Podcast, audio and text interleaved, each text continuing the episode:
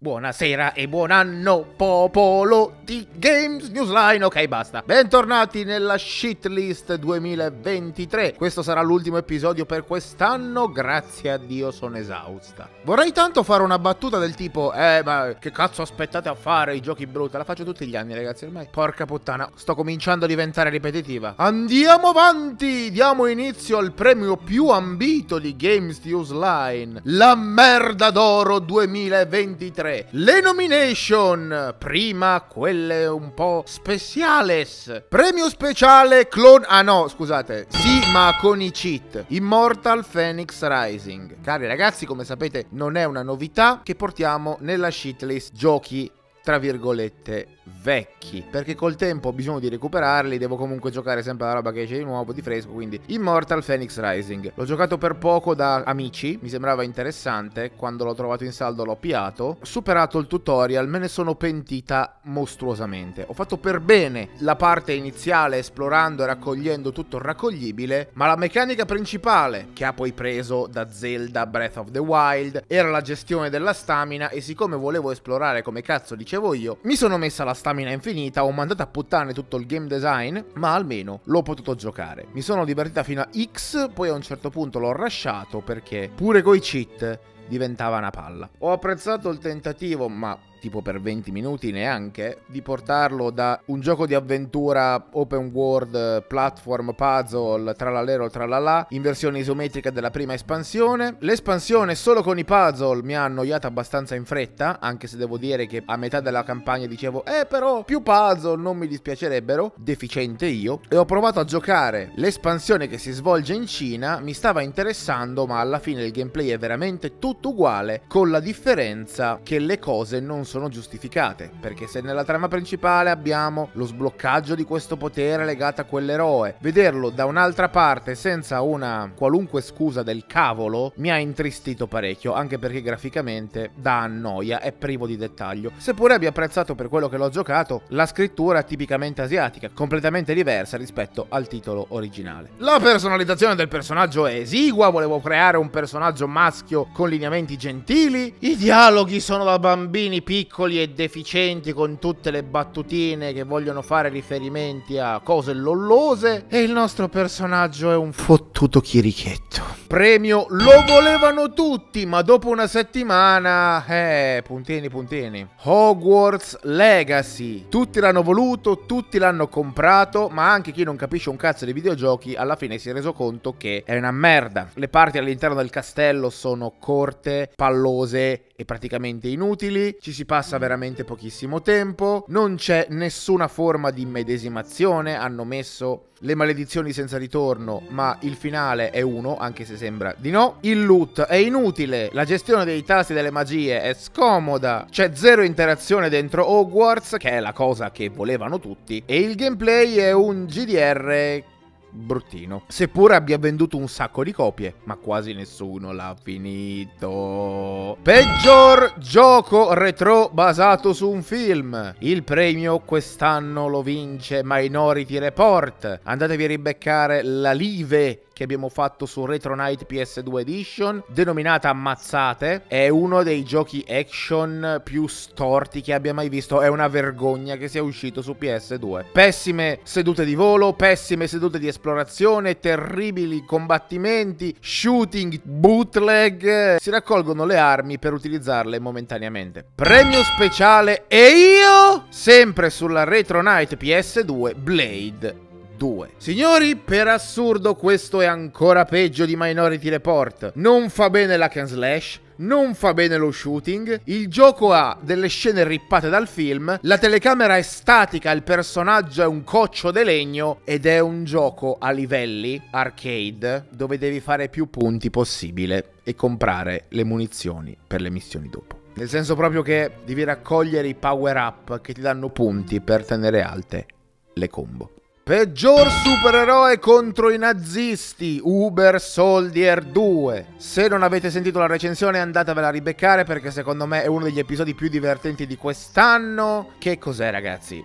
È un FPS della Mutua che tenta di scopiazzare male Wolfenstein per PC PS3 e, se non ricordo male, anche 360, ma non vorrei dire una burenghie. Abbiamo dei poteri di un'inutilità incredibile, tipo una bolla temporale che ferma le pallottole nemiche, ma anche le nostre, e possiamo uccidere i nemici andandogli addosso, uccidendoli con le loro stesse pallottole. Non è necessario fare headshot, anzi, delle due fare headshot è più nocivo che altro, perché se lo facciamo mandiamo tutto in rallenti e smarmelliamo l'incredibile, ed è molto più efficace il coltello. Una volta ottenuto un power up con le uccisioni del coltello o con le uccisioni con l'headshot, otteniamo Uber Mode. La Uber Mode col coltello è pressappoco inutile, perché shottiamo col coltello, ma shottiamo col coltello già di base con un risultato del 98%. E la trama è raccontata con immagini statiche, audio che gira e filtro hold per guastare ulteriormente. Peggior clone di un gioco Atari, che è tutto un dire, signori. E.T. Missione interplanetaria per PlayStation 1. Un altro grandissimo episodio di quest'anno che, se non avete sentito, andatelo a recuperare, li trovate tutti comunque qua sotto. È un gioco in isometrica, circa puzzle, collecting item, dove vediamo E.T. che deve andare in giro a raccogliere fiori, funghi per la vita. Non ha nessuna sorta di attacco che gli permette di difendersi dai nemici alieni, e una volta raccolti gli item col potere della telecinesi dobbiamo raggiungere la fine del livello. Graficamente pessimo, l'audio è atroce e ti sembra uno stupratore, e su una console a 32 bit un gioco isometrico così brutto io non l'ho mai visto. Peggior platform, madonna che nomination normale è questa. Jersey Devil. Trovate l'episodio completo di tutta l'avventura per lo speciale di Halloween, ed è un gioco che, da quando sono venuta a conoscenza di lui, mi ha attirato. Purtroppo ho deciso di recuperarlo. Uno dei peggiori platform, plagio spaventoso di Super Mario 64 per PC e prima PlayStation, con una trama ridicola e un ending che non esiste, perché il gioco si bugga, ti fa vedere la cazzo in finale se hai fatto completismo. Nei platform fare completismo è la base del gioco. Titoli di coda e di nuovo cinematic, titola di coda e di nuovo cinematic, perché non esiste un menu principale. Il tutorial sminchia le traduzioni e non si capisce che cazzo si deve fare. I livelli sono ripetitivi, i nemici sono incolpibili senza ricevere danno, ed è di un'ignoranza colossale, che suggerisco solo se vi volete fare del male. Premio wow, il mischione assurdo! Altered Beast per PlayStation 2, seguito ufficiale del classico arcade Sega, con una trama giapponese, con una grafica giapponese, con un gameplay simil Metroidvania in 3D, dove dobbiamo costantemente menare nemici inutili per ottenere carburante per mantenere le nostre trasformazioni. Purtroppo le trasformazioni, che dovrebbero essere la parte più divertente e interessante, sono la più grande rottura di cazzo, non solo per quanto riguarda la risoluzione degli enigmi e il fottuto carburante, ma anche perché ogni volta che sblocchiamo un potere bisogna comprare le combo. Le combo sono un button smashing ignorantissimo, e bisogna assorbirsi tutte le volte la cutscene dell'animazione del nostro super soldato che si trasforma in lupo mannaro, toro metallico, scimmione ghiacciato e uomo pesce, perché non so che cazzo di altro dire. Con una delle boss fight più difficili che abbia mai affrontato in vita mia. Premio speciale gioco di paparazzi delle defunte personalità. Project Zero, sempre nello speciale di Halloween di quest'anno. Ah, principalmente sono speciali di Halloween perché ho fatto tipo 36 episodi per Halloween. Quest'anno abbiamo sforato di 20 episodi nel palinsesto. Project Zero vuole essere un clonazzo brutto di un survival horror alla Resident Evil, ma di stampo più horror psicologico nipponico. Invece che le munizioni possiamo difenderci dai fantasmi scattando delle fotografie, ma è di una facilità imbarazzante. I puzzle sono veramente ignoranti, tanto che non riuscivo quasi mai fin da subito a capire cosa dovevo fare, perché mi si incartava il cervello cercando di pensare a una soluzione più complessa di quella che fosse. Per scoprire la trama bisogna fare delle foto dei fantasmi neutrali, che però se non sai quando appaiono e come appaiono è praticamente impossibile da fotografare. E per quanto riguarda il combattimento, abbiamo a ogni checkpoint munizioni gratuite e infinite. Il gameplay, per cercare di aumentare l'ansia, era che dobbiamo tenere nel mirino il fantasma il più a lungo possibile, fino a che delle bestemmie in giapponese non riempono lo schermo e facendo una sola foto gli facciamo più danno, ma se spammiamo le foto è molto più efficace. E la trama è dozzinale. Premio speciale, madonna le mazzate, Nightmare Creatures. Quello che inizialmente doveva essere una sorta di Bloodborne per PlayStation 1 diventa uno dei giochi più frustranti che abbia mai visto, non solo per quanto riguarda il frame rate, ma soprattutto per il combattimento. Ogni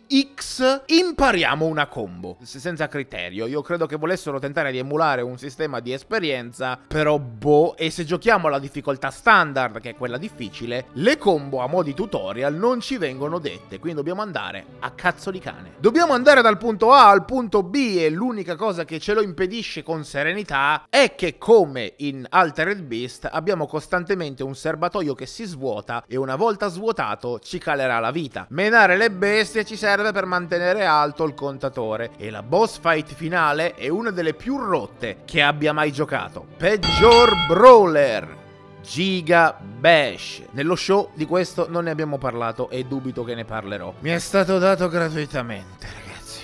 L'ho distrutto, l'ho devastato. Ho giocato un paio d'ore la campagna, che principalmente è un enorme tutorial contro i bot per sbloccare qualche personaggio. Che cos'è? È un brawler circa isometrico dove siamo diverse tipologie di mostri. E l'unico modo per il quale poteva essere interessante è che hanno messo un'espansione a pagamento con i mostri sotto licenza del franchise di Godzilla. Abbiamo diverse mosse speciali, più meniamo le mani o le zanne in questo caso e più ci si carica una barra, con quella barra diventiamo letteralmente indistruttibili, tanto per controbilanciare uno scontro che, poveri cristiani. I mostri gratuiti sono senza personalità, il gameplay è più ripetitivo di un brawler normale e la sua longevità è veramente pessima. La campagna è tutta uguale, una serie di boss da affrontare con qualche minigioco tipo distruggi la città, sopravvivi, e giocarlo in coop locale, competitivo o cooperativo è semplicemente palloso. L'unica cosa che dà un minimo di varietà è una modalità online competitiva a squadre o no, dove a ogni livello o casualmente durante un'unica partita scendono dei power up e ci sono diverse modalità, dove principalmente invece che menare i nostri avversari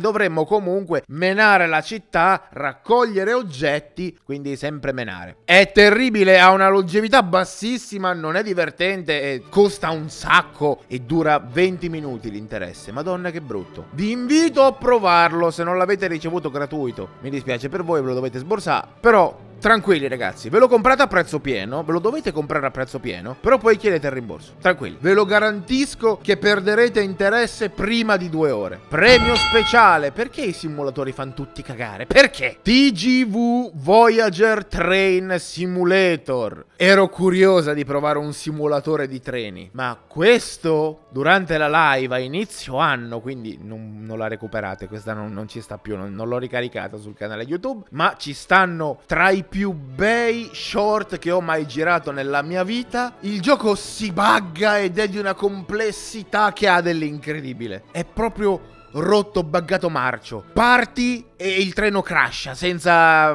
che abbia toccato nulla, senza che tu abbia acceso il gas, tirato il freno, niente. Entri e termina la partita. La telecamera ti schizza in aria e vedi tutto il sottostante girare e poi senza ragione il tuo treno ha deragliato. Premio per costoso senza motivo, Lego 2K Drive. Oh, che dispiacere. Una cosa doveva fare, bene e l'ha cassata. È uno dei più brutti giochi di guida arcade che abbia mai provato. Il problema principale non solo che è un costoso free to play, perché ci sono anche un sacco di elementi gas. La modalità più interessante è giocarlo con il cambio della trasformazione del proprio veicolo in modo manuale. Stai correndo su una pista come macchinina, fai un salto, devi trasformarti con la pressione dei tasti in un aereo in volo. La modalità automatica purtroppo dimostra una pecca importante, ovvero non appena per sbaglio esci dal tracciato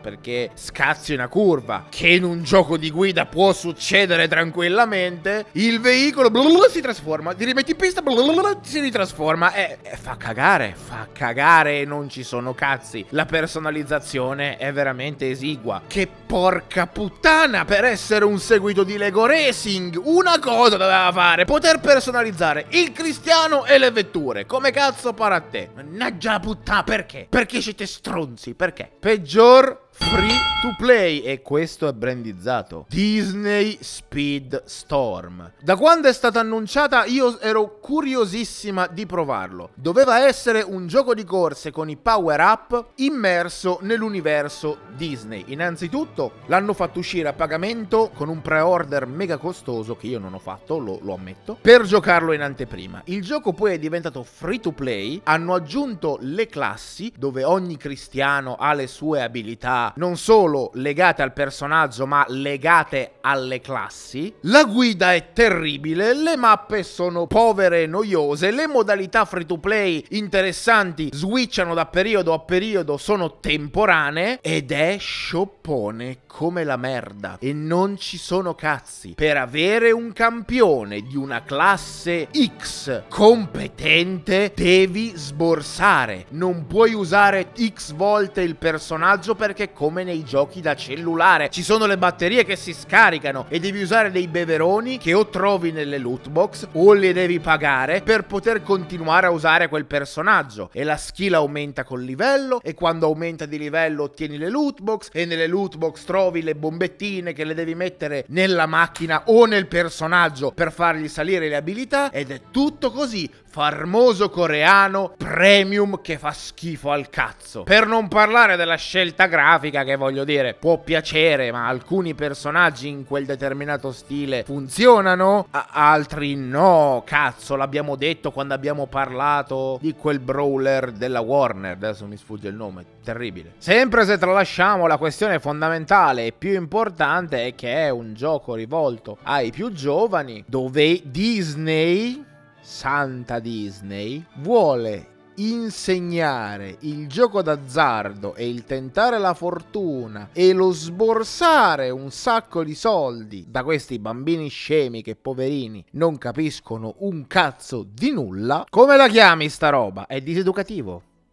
Fine. All'ultima posizione, con la nomination premio per Madonna le palle, Hades, quello che tutti hanno decantato come un grandissimo hack and slash, action puro, rogue, interessante, frenetico, divertente. L'ho trovato facilissimo, l'ho finito 4 volte, ho notato la ripetitività e l'ho droppato in, ve lo dico subito, 5 ore. 5 ore che per un rogue è un fallimento colossale. E Hades 2 è il gioco più atteso dell'anno prossimo dopo Final Fantasy. Io non vi voglio insultare a caso, però porca puttana ragazzi, prima di dire che un gioco è bello, magari provatene altri o piantatela di ripetere a pappagallo le opinioni che sentite in giro. Gesù! Premio breakfast, che non vuol dire che me lo mangio per colazione. Pensavate che non ci fosse niente di quest'anno, eh? E invece The Lord of the Fallen, arrivato col nome di Lord of the Fallen 2, non so che cazzo di bordello hanno fatto. Poi alla fine hanno tolto il D perché volevano secondo me cancellare quella mezza ciofechina del primo Lord of the Fallen. Volevano rimuovere le tracce da internet se facevi delle ricerche. Che francamente non è un buon gioco, ha svariati problemi. È ricordato perché è stato quasi il primo ufficiale Souls-like. Aveva un po' di problemini di bilanciamento. Alla fine non so neanche se poi l'hanno aggiustato. Praticamente c'era questa cosa che se ti facevi la build strezza al boss finale non lo potevi battere, perché lui si curava in una fase e il danno che gli potevi fare era inferiore al danno che lui si curava. Se lo sapete, se l'hanno patchato nei secoli dei secoli, amen, fatemelo sapere perché non trovo notizie e sono curioso al riguardo. Il gameplay era un po' così, la grafica era un po' così, però io l'ho giocato 2 o 3 volte e mi ci sono divertita in linea di massima. Non era un capolavoro, ma era caruccio. Ecco, mettiamola così, un 1,5, mettiamola così. Ah, per chi si stesse chiedendo che cazzo vuol dire un 1,5? Ragazzi, in Games Newsline abbiamo una metodologia per votare i giochi differente da quella che usano le testate giornalistiche, quelle vere, tra molte virgolette, che devono uscire dallo schermo. 1 è no, 2 è sì, 1,5 è la metà. Fine.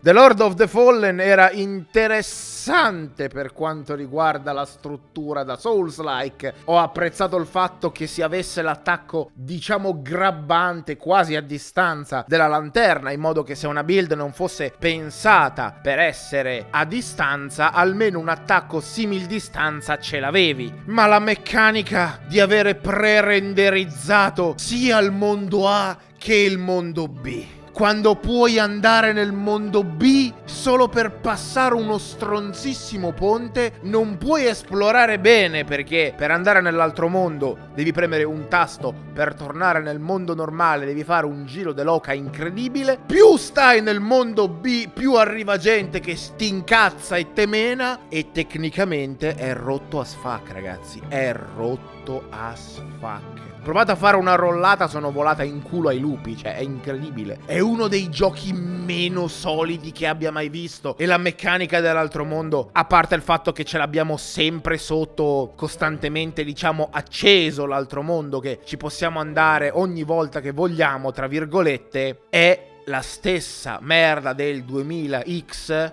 in giochi come Prince of Persia. Non si sono inventati niente, è vecchia, noiosa, ma ci puoi anche passa sopra se non fosse che il gioco è rotto. Locchi il nemico, fai un roll, finisci davanti ma di spalle. Ma che vuol dire? È il Souls-like più scammoso che abbia mai visto in vita mia. E poi graficamente le ambientazioni sono pallose, sono tutte uguali, non ho trovato veramente nessuno schizzo di fantasia. E poi ci si chiede, proprio perché ci sta costantemente due mondi da renderizzare contemporaneamente, perché avesse un frame rate e fosse gestito così male, sia su PC che su console, ma soprattutto su PC. Non esiste una macchina attualmente in grado di farlo girare. E a chiunque lo stia pensando, no, non c'entra un cazzo Crysis. Non paragonatelo a Crysis, per favore, un minimo di buon gusto. Premio speciale Goti? Ma che è davvero? Zelda's Breath of the Kingdom. Nintè, lo sappiamo che sei la più cogliona, lo sappiamo tutti, ti odiamo tutti, e quelli che ti amano capiscono un cazzo e sono solo scemi di merda. Ma porca puttana, quando è uscito, l'abbiamo già detto 100.000 volte quest'anno, 100.000, non scherzo. Quando è uscito Breath of the Wild, che aveva una parvenza di novità interessante, stile grafico nuovo, nuove meccaniche, fisica, cazzi, sulla Switch, che era un mezzo miracolo, non ha preso il massimo. A distanza di X anni è lo stesso identico gioco, con la stessa identica mappa leggermente cambiata, con lo stesso identico sistema. Non si è inventato niente, nisba, nada, niet, bu, non si è inventato niente, non può avere il massimo dei voti, non può, non ce l'ha avuto il primo che era migliore, i puzzle non sono divertenti da risolvere, la fisica spesso e volentieri rompe tutto, tu non puoi fare quello che ti pare per risolvere non puoi fare quello che ti pare per risolvere un enigma, perché il gioco si bugga e Nintendo lo sapeva. Ecco perché ha messo quella stronza meccanica di attraversare i muri con quel coso, che è un cheat, palesemente un cheat. E poi, quanto si vede che è stata piazzata lì a cazzo, che non è stata studiata. L'animazione è lenta, lo storytelling è atroce, Link esplora liberamente, scopre la trama e tutta la gente gli chiede chissà dov'è Zelda, e lui... Best eroe ever, veramente. E questa cosa di mettere sasso più bastone o spada più sasso, fungo sullo scudo, tutti avevano le spade col sasso, tutti, perché erano le più economiche, le più facili e le più frequenti da fare e le più utili soprattutto. La costruzione di quei cazzo di veicoli che se non facevi esattamente quello che voleva il gioco, l'unico limite è la fantasia tua nonna. Porca puttana, Nintendo! A me mi sta sulle palle come lavora Nintendo azienda. C'è stato un periodo nel quale anch'io apprezzavo i giochi Nintendo, ma perché i giochi Nintendo di una volta erano migliori. Cioè...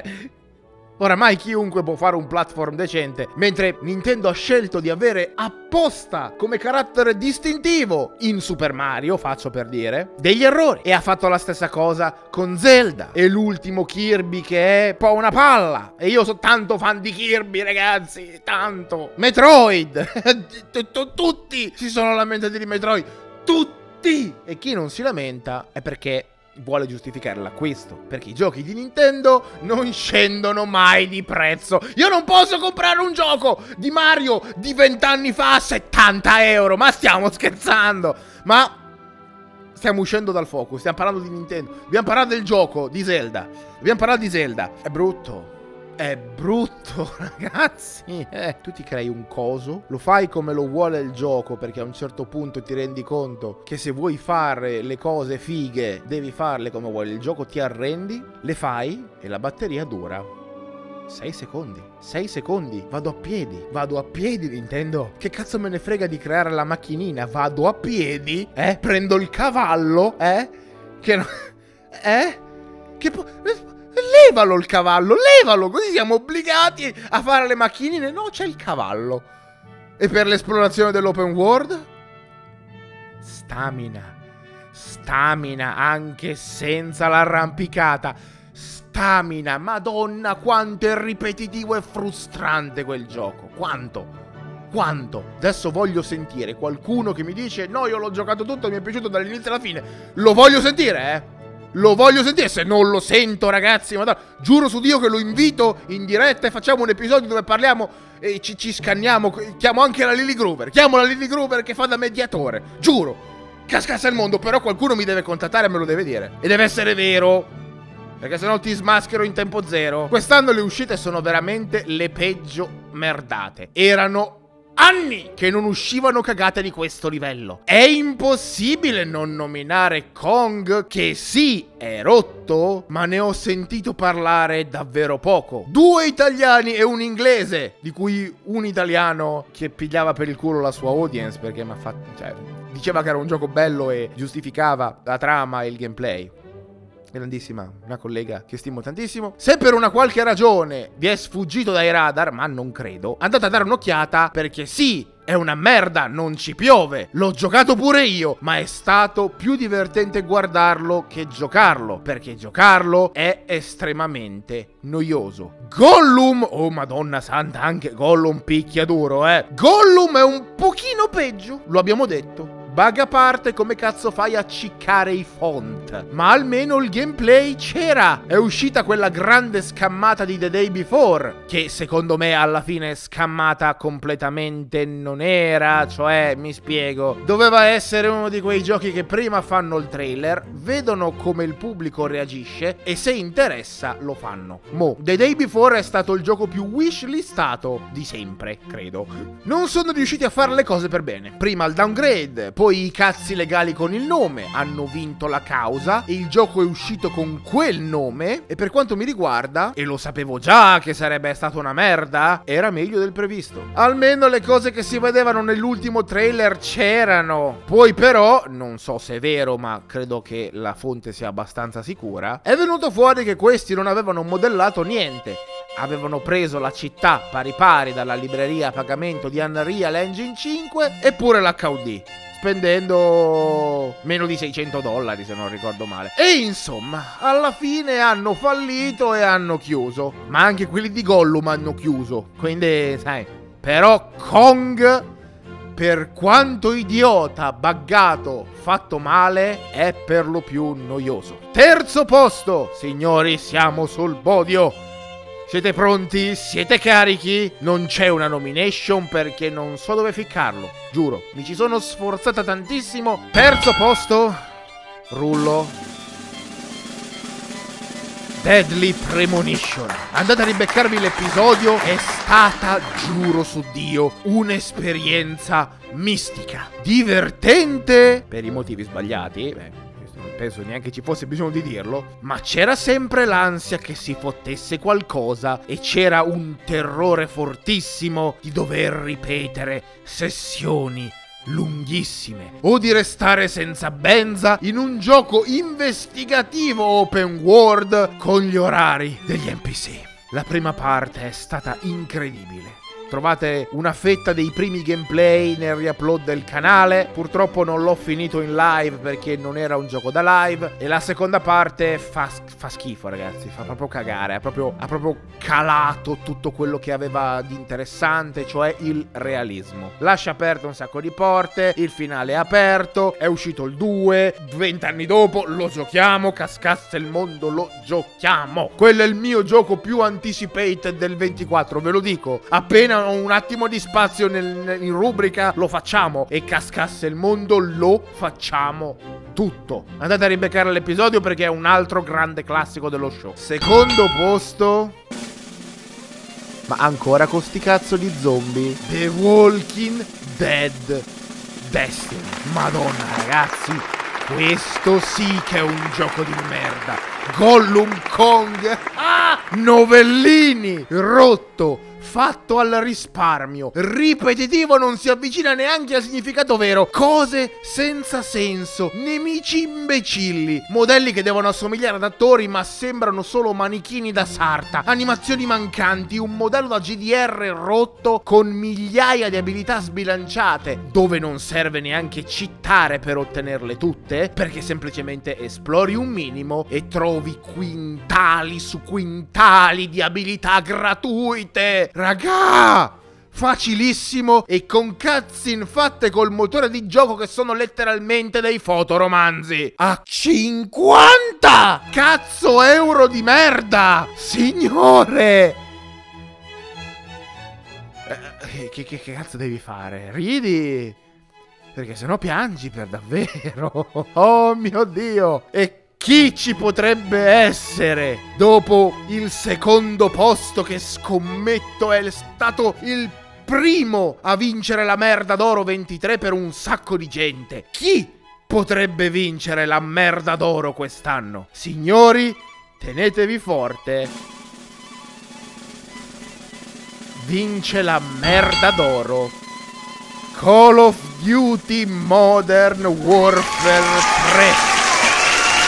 Lo so, è incredibile, lo so, costruito sulle basi del free-to-play Warzone e le mappe riciclate dai capitoli precedenti, sono missioni single player esattamente nella città di Warzone, con le identiche meccaniche di Warzone e qualche missioncina tipo vai qui, tocca questo, fai esplodere quell'altro, costantemente col walkie talkie che ti ripete cosa fare fino alla nausea, senza neanche avere un minimo di gioia di esplorare a cazzo tuo. E neanche devi combattere per forza, puoi tranquillamente skippare i combattimenti, cliccare e andare via su un COD. Ragazzi, fratelli e sorelle, popoloschi, ciurmagliuschi, una vera novità che la shitlist sia finita in questo modo, con un AAA a vincere la merda d'oro. Si vede che veramente Baldur's ha fatto impanicare tutti, o non mi spiego un risultato del genere. Grazie per essere passati! Vi invito a dirci la vostra personale shitlist nei commenti come al solito e noi ci risentiamo a gennaio. Signori, buon anno a tutti.